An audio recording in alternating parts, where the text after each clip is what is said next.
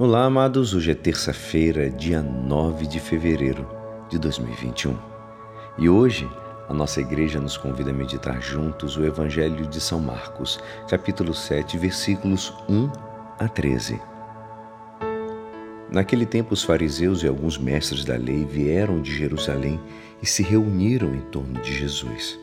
Eles viam que alguns dos seus discípulos comiam pão com as mãos impuras, isto é, sem as terem lavado. Com efeito, os fariseus e todos os judeus só comem depois de lavar bem as mãos, seguindo a tradição recebida dos antigos. Ao voltar da praça, eles não comem sem tomar banho e seguem muitos outros costumes que receberam por tradição, a maneira certa de lavar copos, jarras e vasilhas de cobre.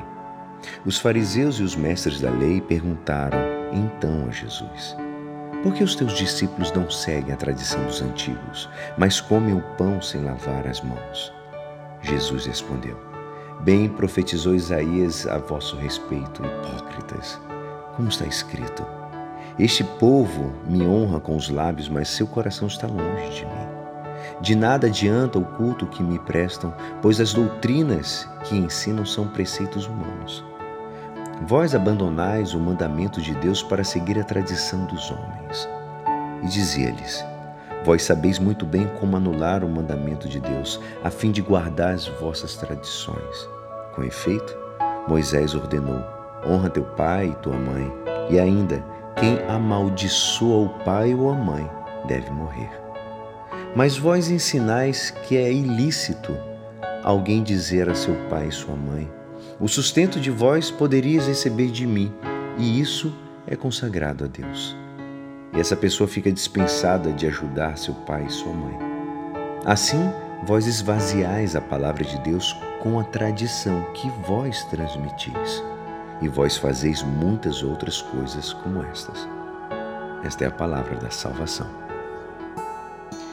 Amados, Jesus se opõe à tentativa e à tentação de reduzir a religião a um formalismo religioso.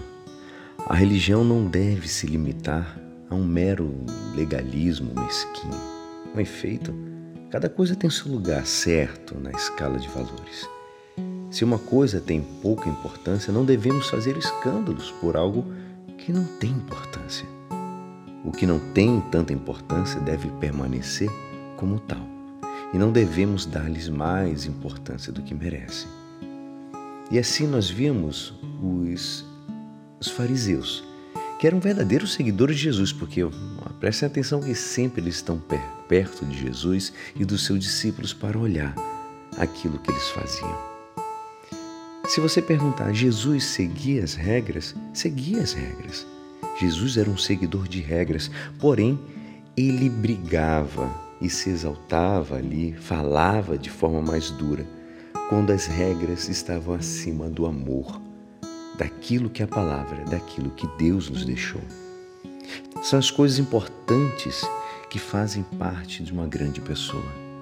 Assim, a fidelidade ao mandamento de Deus requer que a pessoa humana seja respeitada e que não seja diminuída, amados.